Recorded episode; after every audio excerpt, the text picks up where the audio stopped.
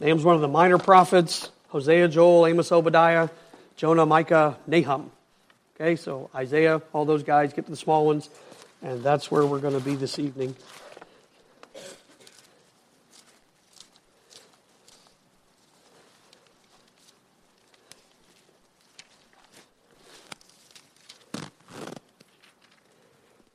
To understand the book of Nahum, we need to look backwards just a little bit. Uh, contemporary, actually not contemporary, but Nahum is actually a sequel, or you can consider it a sequel to the book of Jonah. I think most everybody here has uh, is familiar. I, am looking around seeing church family. I think everybody's familiar with the story of Jonah. Jonah's a prophet. God says, Jonah, uh, arise, go to Nineveh, that great city, and cry against it, for their wickedness has come up before me. And Jonah, as an obedient prophet, says, Yes, Lord, I'll go. And then for some reason, his obedience, he turns the other direction, tries to get on a boat, to go far, far away. Possibly as far away as the other side of the subcontinent of India, depending on where you locate Tarshish.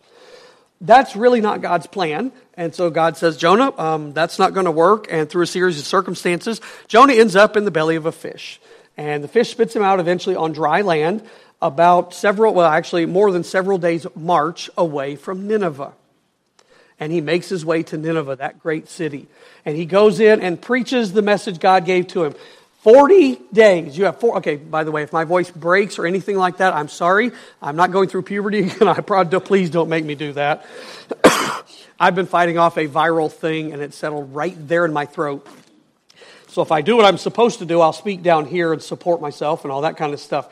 But if I just get talking, I'm going to be up here and it's liable to break. So hang in there with me. Uh, Jonah gets to Nineveh and he comes into the city and says, God says in 40 days, this place will be overthrown unless you repent. Turn away from your idols. Turn to God. God wants to care for you. And lo and behold, the people repent.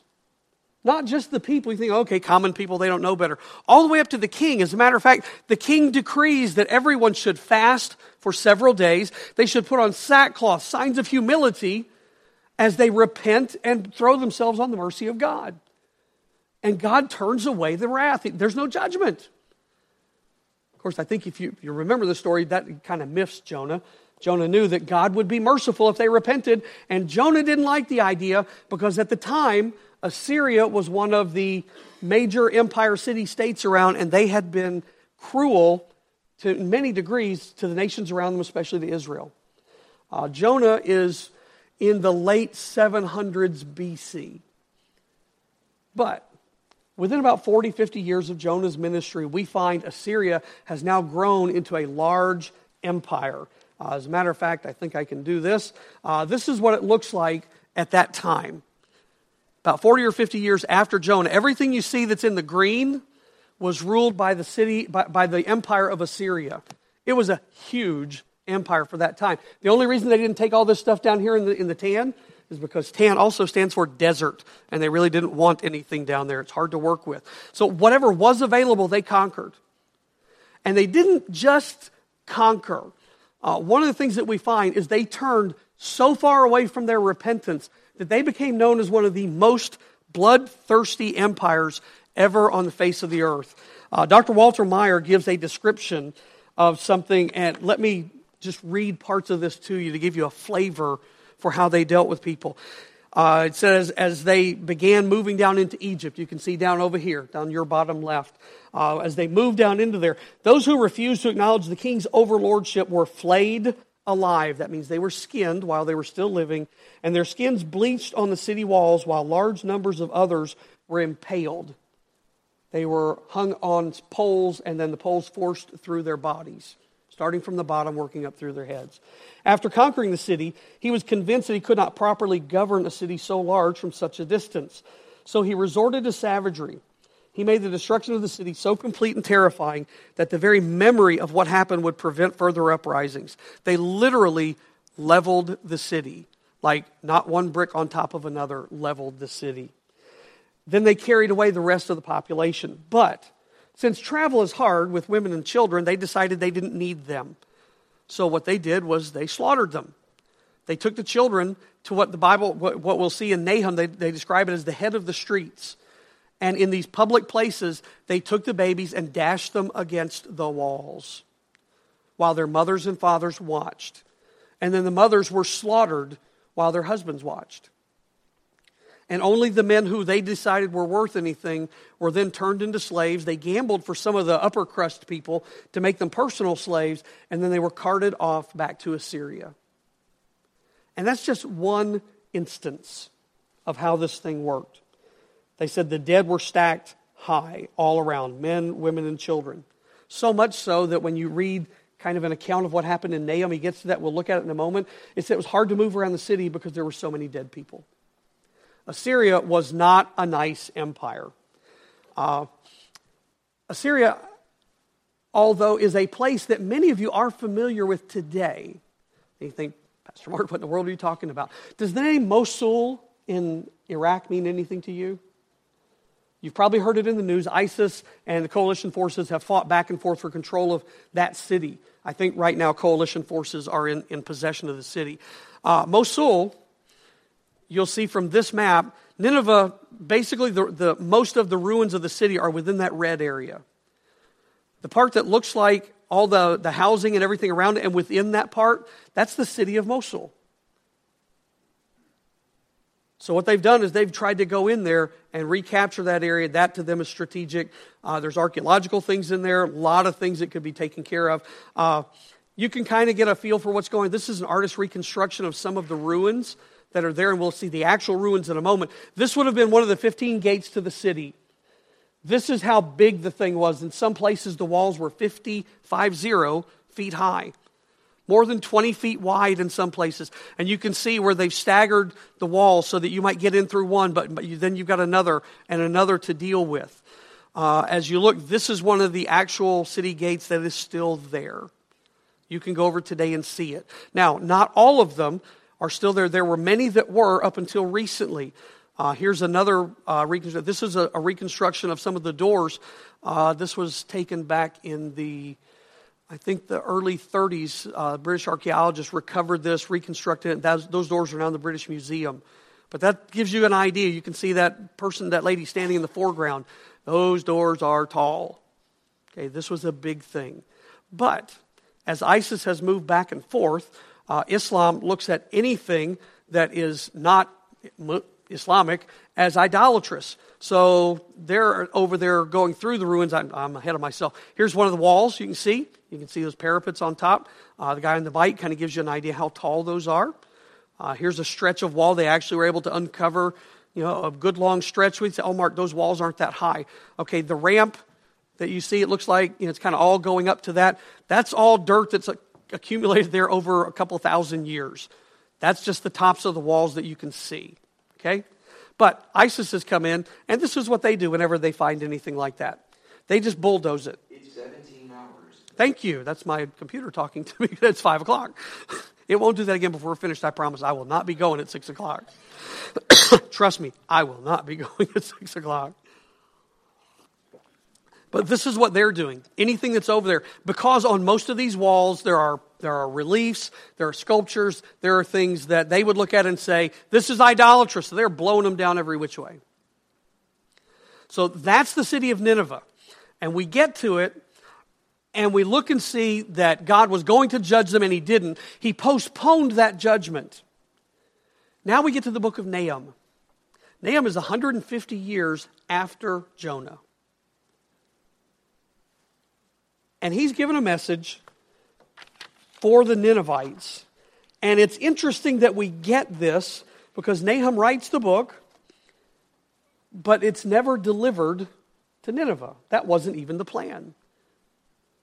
The book is written that we're given the information about the destruction. This is everything that's going on.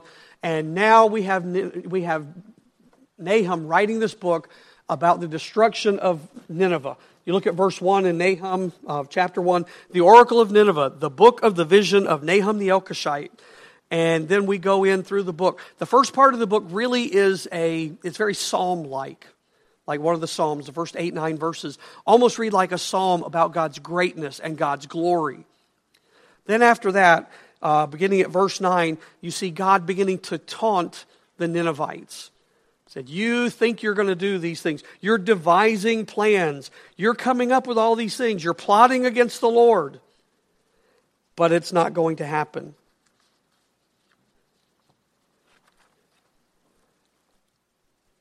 And as Nahum goes through, you keep going. Chapter 2 is basically a description of what exactly it's going to be like when Nineveh falls. You can see through what's going on. You can read through how he taunts them. He talks about the devastators devastating them. Chariots will be running through the city streets, killing people. Soldiers are going to move through the city like fire. The leaders will try to escape, but to no avail. The city will be empty and desolate. And then you get to chapter 2 and verse 13, and you need to see what he says here. Behold, I am against you, declares the Lord of hosts.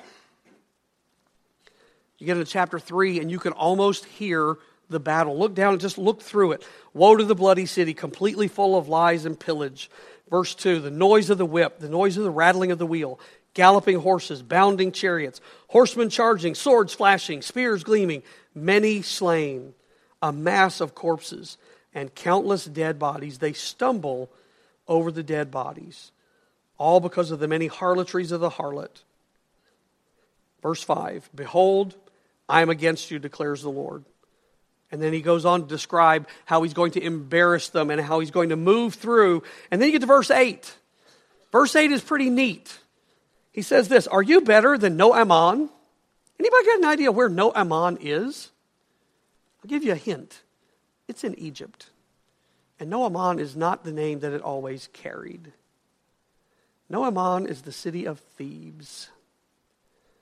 Now look at it again. Are you better than Thebes? Which was situated by the Nile. And he goes on to talk about all the, the wealth and, and the power, the, the help they had, how they seemed to be without fear or anything like that. But yet, verse 10 she became an exile, went into captivity. Her children were dashed to pieces at the head of every street. They cast lots for her honorable men. All her great men were bound with fetters. You too will become drunk. You too will be hidden. You too will search for a refuge from the enemy. And the implication is there is no hope, no help found. He says, Draw water for your siege in verse 14. Strengthen your fortifications. Go into the clay, tread the mortar, take hold of the mold. The fire will consume you. The sword will cut you down. It will consume you as a locust does. Verse 19 There is no relief for your breakdown. Your wound is incurable. All who hear about you will clap their hands over you. For on whom has not your evil passed continually? So here's the question. He goes to great lengths to describe Nineveh and what happens to it, how bad it's going to be. And it's a hopeless situation for these people. God may have waited 150 years, but the judgment now falls. So, why give this letter to Israel? Why do they care? More importantly, let's back out even further. Why should you be reading the book of Nahum? It's in the Bible, which means it's profitable for us. We're told that all the scripture is profitable for us. What are we supposed to do with this? I mean, we cheer, yay, the bad guys lose. That's a great thing, by the way. But what are we really supposed to do with this? Do we look and say, okay, we don't want to be Nineveh, and that's a great thing, we don't want to be. But what we need to see is this God gives his people hope. In this horrible situation where all you're reading is all this death and devastation, there is one verse where you go back in there and it mentions that, that the Israelites have been in bondage and in fetters, and they will no longer be that way. Because remember the map? Israel was part of that empire for a good long time. As a matter of fact, in 722, the northern 10 tribes of Israel were carried away into captivity by these same Assyrians, never to return. And then the, it just gets worse and worse and worse. So at this point, which is probably 60 years past when the northern tribes are carried away, the Israelites are still in subjugation to the Assyrians. But the thing is, Nineveh's not destroyed for 50 more years. Nineveh, we have documented history, Nineveh was destroyed in 612 BC. This book was written at least 40 years before that. So, what is Nahum trying to tell them? What is God using this message to tell his people? He's telling his people, there is hope in me. He is the God of hope. He's the hope because the Ninevites will be destroyed. But what we need to do back is go back now into chapter 1 because there are little bitty places here and there where God says, Here's what you need to know about me I am this way.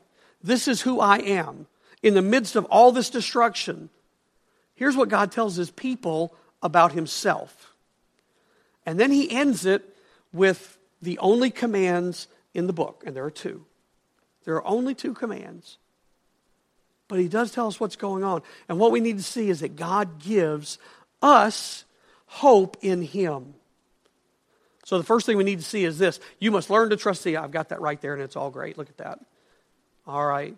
Some of the language we're going to see sounds like Exodus 34 where he says, The Lord, the Lord God, compassionate and gracious, slow to anger and abounding in loving kindness and truth, who keeps loving kindness for thousands, forgives iniquity and transgression and sin, yet he will by no means let the, leave the guilty unpunished. So, what does God tell us about himself? What is he saying we need to do? First thing you need to see is this the God of hope is slow to anger. Look down at verse 3, would you, in chapter 1? Verse 2 begins A jealous and avenging God is the Lord. The Lord is avenging and wrathful. The Lord takes vengeance on his adversaries, and he reserves wrath for his enemies. But then he says the Lord is slow to anger and great in power. God is slow to anger. Where do we find hope in that? Right here. God is patient with you and with me. You look back over your life, don't you find that to be true? God is patient with us. If God were like us, most of us would be in real deep trouble because we don't look around and we're not very forgiving until later on when we've had our say. But God is patient with you and with me. Remember, Jonah was 150 years before this prophecy. And then there's another 40 years before the city is destroyed. But it is. And that's with God's enemies. Those are the enemies of God that He is giving all of that time to repent. There are other places in the Old Testament that remind you of that. Genesis 16. God tells Abraham he's going to send his children down into Egypt for four generations. Roughly, they're down in Egypt about 430 years. Why does he do that? He says, The iniquity of the Amorites is not yet full. I need you folks to leave so that I can give these people more time to repent. Now, we don't know how he gave them his word and, and how all that worked, but the point there is God says, I want to give them more time. You look through the history of the kings of Israel. Uh, Nahum is uh, contemporary with Hezekiah. Hezekiah receives a message of judgment. Because when the Babylonians came to see everything, what did he show them? He showed them all his wealth and his great kingdom and all his great buildings. And the prophet came in and said, You didn't give God glory for this. Judgment is coming. Now, it was just adding up, it was piling up from other wicked kings. But even a good king like Hezekiah struggled. But yet it was decades before God brought that judgment. Decades. God is patient with us. He is slow to anger. We so often feel like God is just ready to zap us, don't we? Something's going to happen and we feel, okay, you repent and then I need to do something to make God happy with me again. God is happy with you all the time. He loves you, and in His love, He is slow to anger. He is not waiting to zap you, He's waiting for you to repent. He is giving you space to do that as you grow and we walk in Christ, He is giving you time to learn. Because we don't all get it right the first time. I don't. God is slow to anger. We also see this God is great in power. Now, you read the rest of the book and you get a picture of power, don't you? Everything God says He is going to do, the judgment is going to fall, and it's going to look like this. God is really, fully, entirely capable of caring for you. Now, these people were still being subjugated by the Assyrians, and God says, I've got this covered. I am strong. I'm strong. I'm great in power. I can take care of you. I'm going to take care of you. And then they read through the rest of this book and say, oh, that's what God's going to do. We've got hope. There's an end in sight because God is great in power. Uh, he was able to do to the Assyrians what no one else could do defeat them. Pretty interesting how the city of Nineveh fell. History tells us that when the Babylonians came and sieged the city, it had been about three months they had been ringed around the city. And during that time, they had finally blocked up or dammed off parts of the Tigris River that came around it and one river that was inside. And it began building water up to where it finally got to where the walls were. And then, lo and behold, by coincidence, there was a long, protracted rainstorm.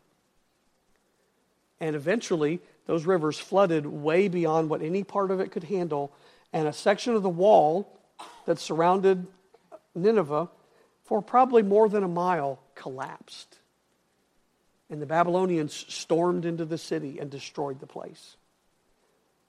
Think God's got enough power to take care of you? He knocked down the wall, He can bring the rain, He can take care of the Assyrians. He can surely take care of us. So He's not only slow to anger and great in power, God is good. God is good. God's on your side. Just to put it plainly, God is on your side. The prophet is trying to help them understand this is God's message. God is saying, Look, I'm here, I'm for you. I want you to succeed. Had the Assyrians done anything good for them? No, they, these people were vassals. Whatever they, whatever they planted, part of that went away. Whatever they had going on, the Assyrians took. It was not a pleasant time. They had followed idols, which is why they were in this mess to begin with, by the way. The Assyrians were God's tool because they had gone off into idolatry. Had the idols done them any good? Nope. The idols had no power at all. But God is great in power, and God is good. He wants your best. God is on your side. He's going to help you through the things go on in your life. He helps us as we seek to serve Him. He helps us when we learn and grow and as we pray and try to exercise our faith. God is good. And He wants your success. He's on your side. He is on your side. He's also, he says, a stronghold in the day of trouble. A stronghold in the day of trouble. Down to verse 7. The Lord is good, a stronghold in the day of trouble. A stronghold is a fortress. In most of these cities in the Near, East, there was a big part of the city that's kind of spilled out everywhere. Then there was a section of the city that was walled, low walls, just kind of a slow barrier. Then you come in further, and there was a section of the city that everybody would retreat to, the big high walls, all that kind of stuff. And in many of those cities, there was also a central fort, like a castle. That was called the stronghold. It was the last place you went. It was your last hope. Even if the enemy got through everything else, this was the place you would go to and feel like you had utter and complete safety. And God uses that picture and says, when you're in difficulty, whether it's in this kind of problem where you've got oppression going on, whether there are physical things going on, you're struggling emotionally, you're trying to get through things, God is your stronghold. God will never fail you. God will always be there for you. Why? He's slow to anger. He doesn't want to get you, He wants you to be in a safe place. He's on your side, He's for you.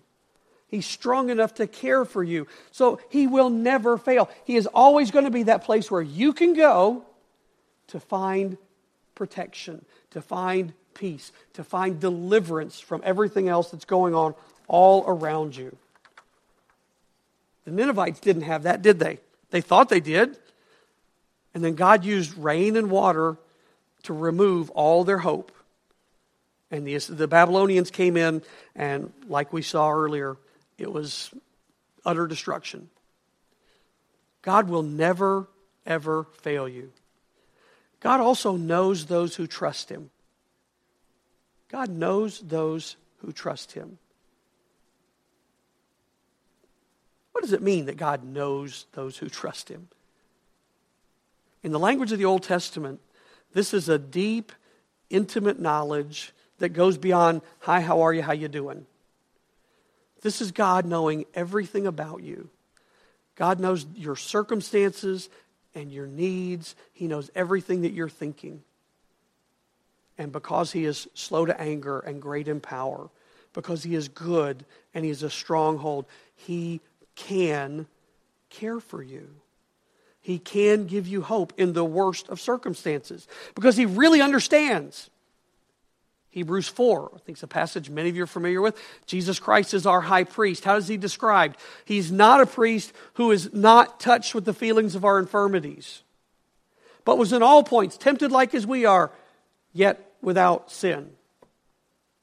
He really does understand what your life is like. He really understands when you're struggling. And he wants to give you hope in himself because he knows all about you. He knows what you need. He knows what things are like at home, whether they're good or bad. He understands how school might be more than you can handle, that people might be more than you can handle, or that the people you rely on might have become unreliable. But He's not. But He's not. He knows those who trust Him. You look at 1 verse chapter 1 verse 9, God said he knew whatever they had devised, whatever the Assyrians had devised against the Lord, and he makes a complete end of it. He knows what his enemies are thinking too. But he knows you. He wants to keep knowing you. Those are that that's the way he wants to work in our lives is with that deep intimate knowledge. God wants us to understand that He can offer hope in the worst of circumstances because He is who He is.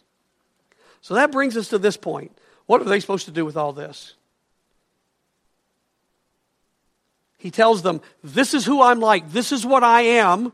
In the midst of all these bad things, this is who I am for you. And just kind of Park it in the middle, right? Just put your mind in the middle of that city with all that horrible, all the destruction going on. And then there's Israel, and God is trying to say, Look, I want to offer you peace. I want you to have hope. So while all this is going on, this is really bad, and I can be this horrible if I need to be, to you, I want to offer hope. So he says this. He says, Celebrate your feasts Look down at verse 15. Behold on the mountains the feet of him who brings good news, who announces peace. Uh, this is a military illusion when armies were battling. Pardon me a moment. When your army went out to battle, battle's over, you win. One of the first things you did was you sent a messenger back home to say, Yay, we won, this is great. All of you know one example of that. Anybody ever hear the word marathon? Okay. After the Battle of Marathon, the Greeks sent a runner back to where they were, 26.2 miles away. And today we run marathons that are 26.2 miles long because of that event. He was the messenger. He was the guy with pretty feet, according to this. The feet, you know, how, behold on the mountains the feet of him who brings good news, who announces peace. We've won. The war is over. There is peace. Does that sound familiar at all from the New Testament? It should ring a bell. Excuse me. Nahum says, Celebrate your feasts because of the peace and the deliverance that's being offered. Then he says this Pay your vows. Pay your vows. Okay. So they're in subjugation of the Assyrians. Life is difficult. All this is going on. And then Nahum, God through Nahum says this Celebrate the feast. Pay your vows. What is he telling them to do? He's telling them this remember your God. Remember who God is. He's just described himself in those previous verses. Now he says, take steps to remember who your God is. Remember what he's like. How do we do this? How do we celebrate the feasts? Here's one way rejoice in the gospel. I, I mention that because we're told In Romans 10, how can they call on him in whom they have not heard, eh, believed? And how will they believe in him whom they have not heard? And how will they hear without a preacher? How will they preach unless they're sent? Just as it is written, fill in the, the parentheses in the book of Nahum. How beautiful are the feet of those who bring good news of good things. However, they did not all heed the good news, for Isaiah said, Lord, who's believed our report? So faith comes by hearing, and hearing by the word of God. In a context of explaining and sharing the gospel, the message of peace is the deliverance we get from God, from sin. So he says, rejoice in the gospel. True deliverance is only found through Christ. How are we going to remember our God? We're going to rejoice in the gospel and in what he's done for us. Because that's the message of peace. The runner comes in, the battle's over, the victory's won. What is the last enemy? Death. Who conquers death? Christ. That's the illusion here. The victory is over, the battle is won. We should rejoice in the message of the gospel. Everything God's done for us. That does mean we need to make sure of couple of things. Do you really understand the message of the gospel? That mankind is without hope without Christ. Do you understand that God sent his son, Jesus, to pay the price for that sin? That's the gospel. And only as we accept that offer of cleansing do we really receive true deliverance. Those of us who know Christ, we're delivered from sin and its power, not its presence, but we don't have to live in, in bondage to sin anymore. Paul says we've been delivered from that. We celebrate the feast. We remember who God is, number one, by rejoicing in the gospel. Number two, you abide in the word. You abide in the word. Where do we find out who God is and what's going on? If we're going to remember God and learn about Him, what do we do? What's going to shape our thinking? It's His Word. It's His Word. Only as we're in the Word do we understand what God thinks and how we should respond in every situation. And let's face it, we're faced with a lot of different things going on. Lots of different choices. I mean, how do you respond to somebody who hollers at you because you're conservative? For instance, we've seen that in the news. What happens when you try to share the gospel with someone? They throw it back in your face. How do you answer somebody when they say, oh, that's just a, an imaginary construct from your mind? If that makes you feel better, great. But I don't believe any of that stuff. I believe in science. How do we know? How do we acknowledge God in our lives? We abide in His Word. We're going to let our consciences be informed by the Word and not the world. We're not going to say, well, I can be a Christian like this, but I'm going to do this over here. We're going to remember who God is by following His instructions, by doing what He tells us to do. then He says this pay your vows. Pay your vows. In the Old Testament, vows were either free will offerings that people gave as a sign of devotion to God, some of them, there were literal vows, like the Nazarite vow. If you're familiar with that, don't cut your hair, don't touch dead things, don't drink anything from, from wine. Those were all dedication things. So he's calling on the people pay your vows. Now you got to remember, the Old Testament, a vow was serious. Ecclesiastes 5 says, Pay your vows. God does not deal kindly with people who don't. Pay them today, he says. So, how are we going to do that today? Let's do the spiritual things. Okay, now let me just pull over and park here a second. It's one thing to say, remember God and all He's done for us, and to organize our thinking by His Word, rejoicing in what He's done for us. When I say do the spiritual things, all of a sudden everybody wants to, oh, wait a minute, wait a minute, whoa, whoa, whoa, whoa. Now you're talking about you know, works and, and all that kind of business. This is how we work out our salvation. This is how other people will see Christ in us. Okay? General categories personal purity.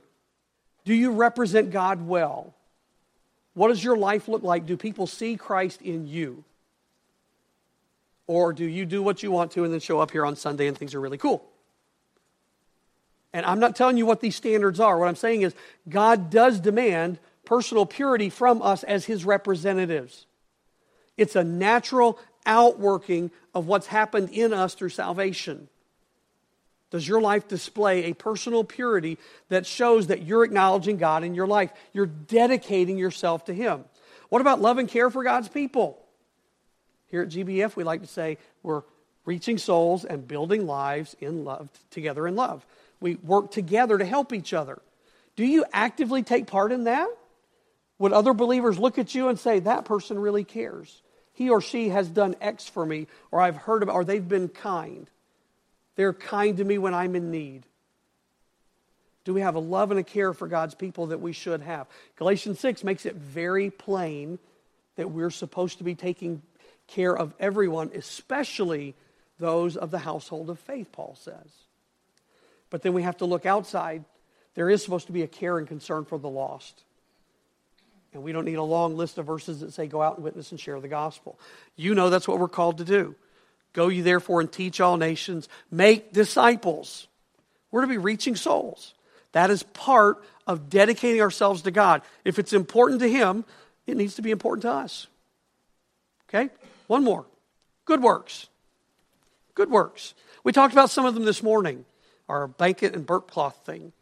Let's find ways to share the love of Christ by doing good works. Over and over again in the New Testament, Paul says we're supposed to be kind, tenderhearted, forgiving. Those are all action verbs. When was the last time you were kind to someone? Okay, on the positive way, not the, not the I didn't beat him up today, but the positive, I did something. Seriously. When was the last time you could point and say, I did a good work for the cause of Christ for someone else or in some way? Can you do that? We're told to do it all the time.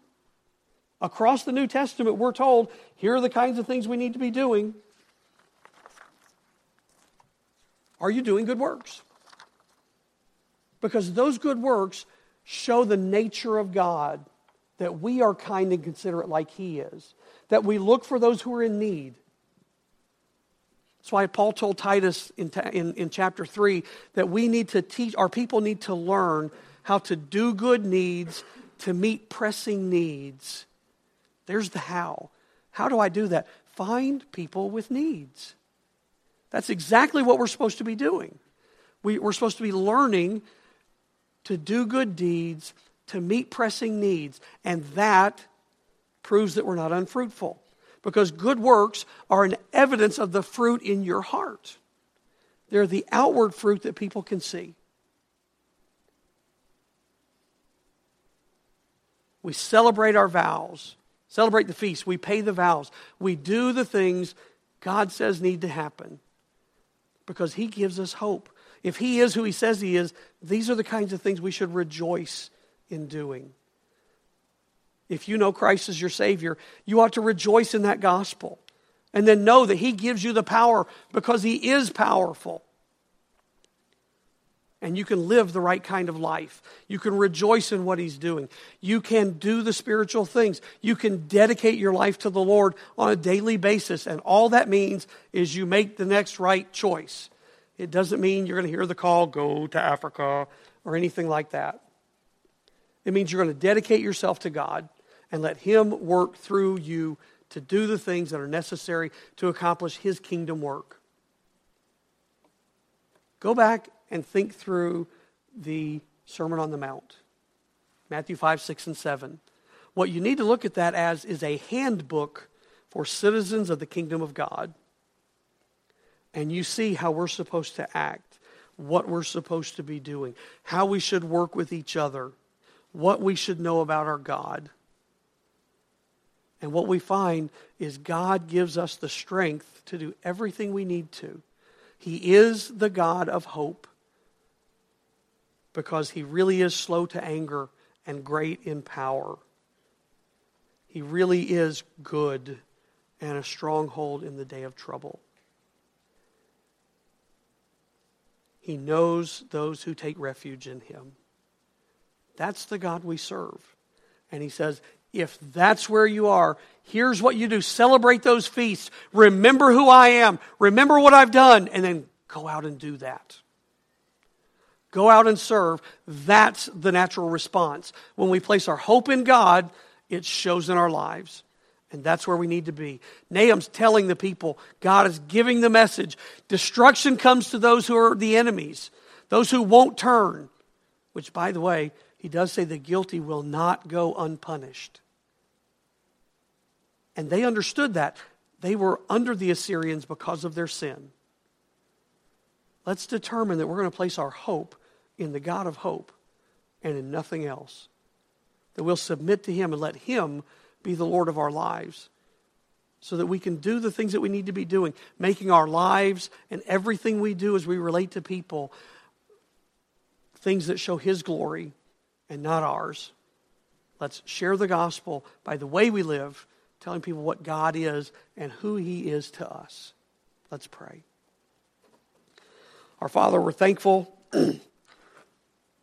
for your incredible grace for the way you work in our hearts, for giving us hope in the midst of bad situations. You are huge. You are so powerful. We'll never tap into all that. We, we keep reading, and the things just don't, we can't even comprehend what it means to speak and have something come into existence. And yet you did that. You have that kind of power. You can control nature so that walls can fall, so that circumstances can change. You can read hearts because you know us. You know every part of us, our down sittings, our uprisings. You know us that well. And we acknowledge that you are great and you are worthy to be praised. So, Lord, help us. We desire to be people who would remember who you are and find our hope in you, that we would dedicate ourselves to you, that we would celebrate feasts in our heart, that we would grow in our understanding of you and spend time in your word so that we know how to respond to things. Or give us strength. You call on us to do things that show the world you and your glory. And in ourselves, we cannot accomplish those things. There's nothing we can do that will make that work. But it is by your power and grace that it can. So help us we seek to change that you would grow us in ways that would please you. For it's in Jesus' name we pray.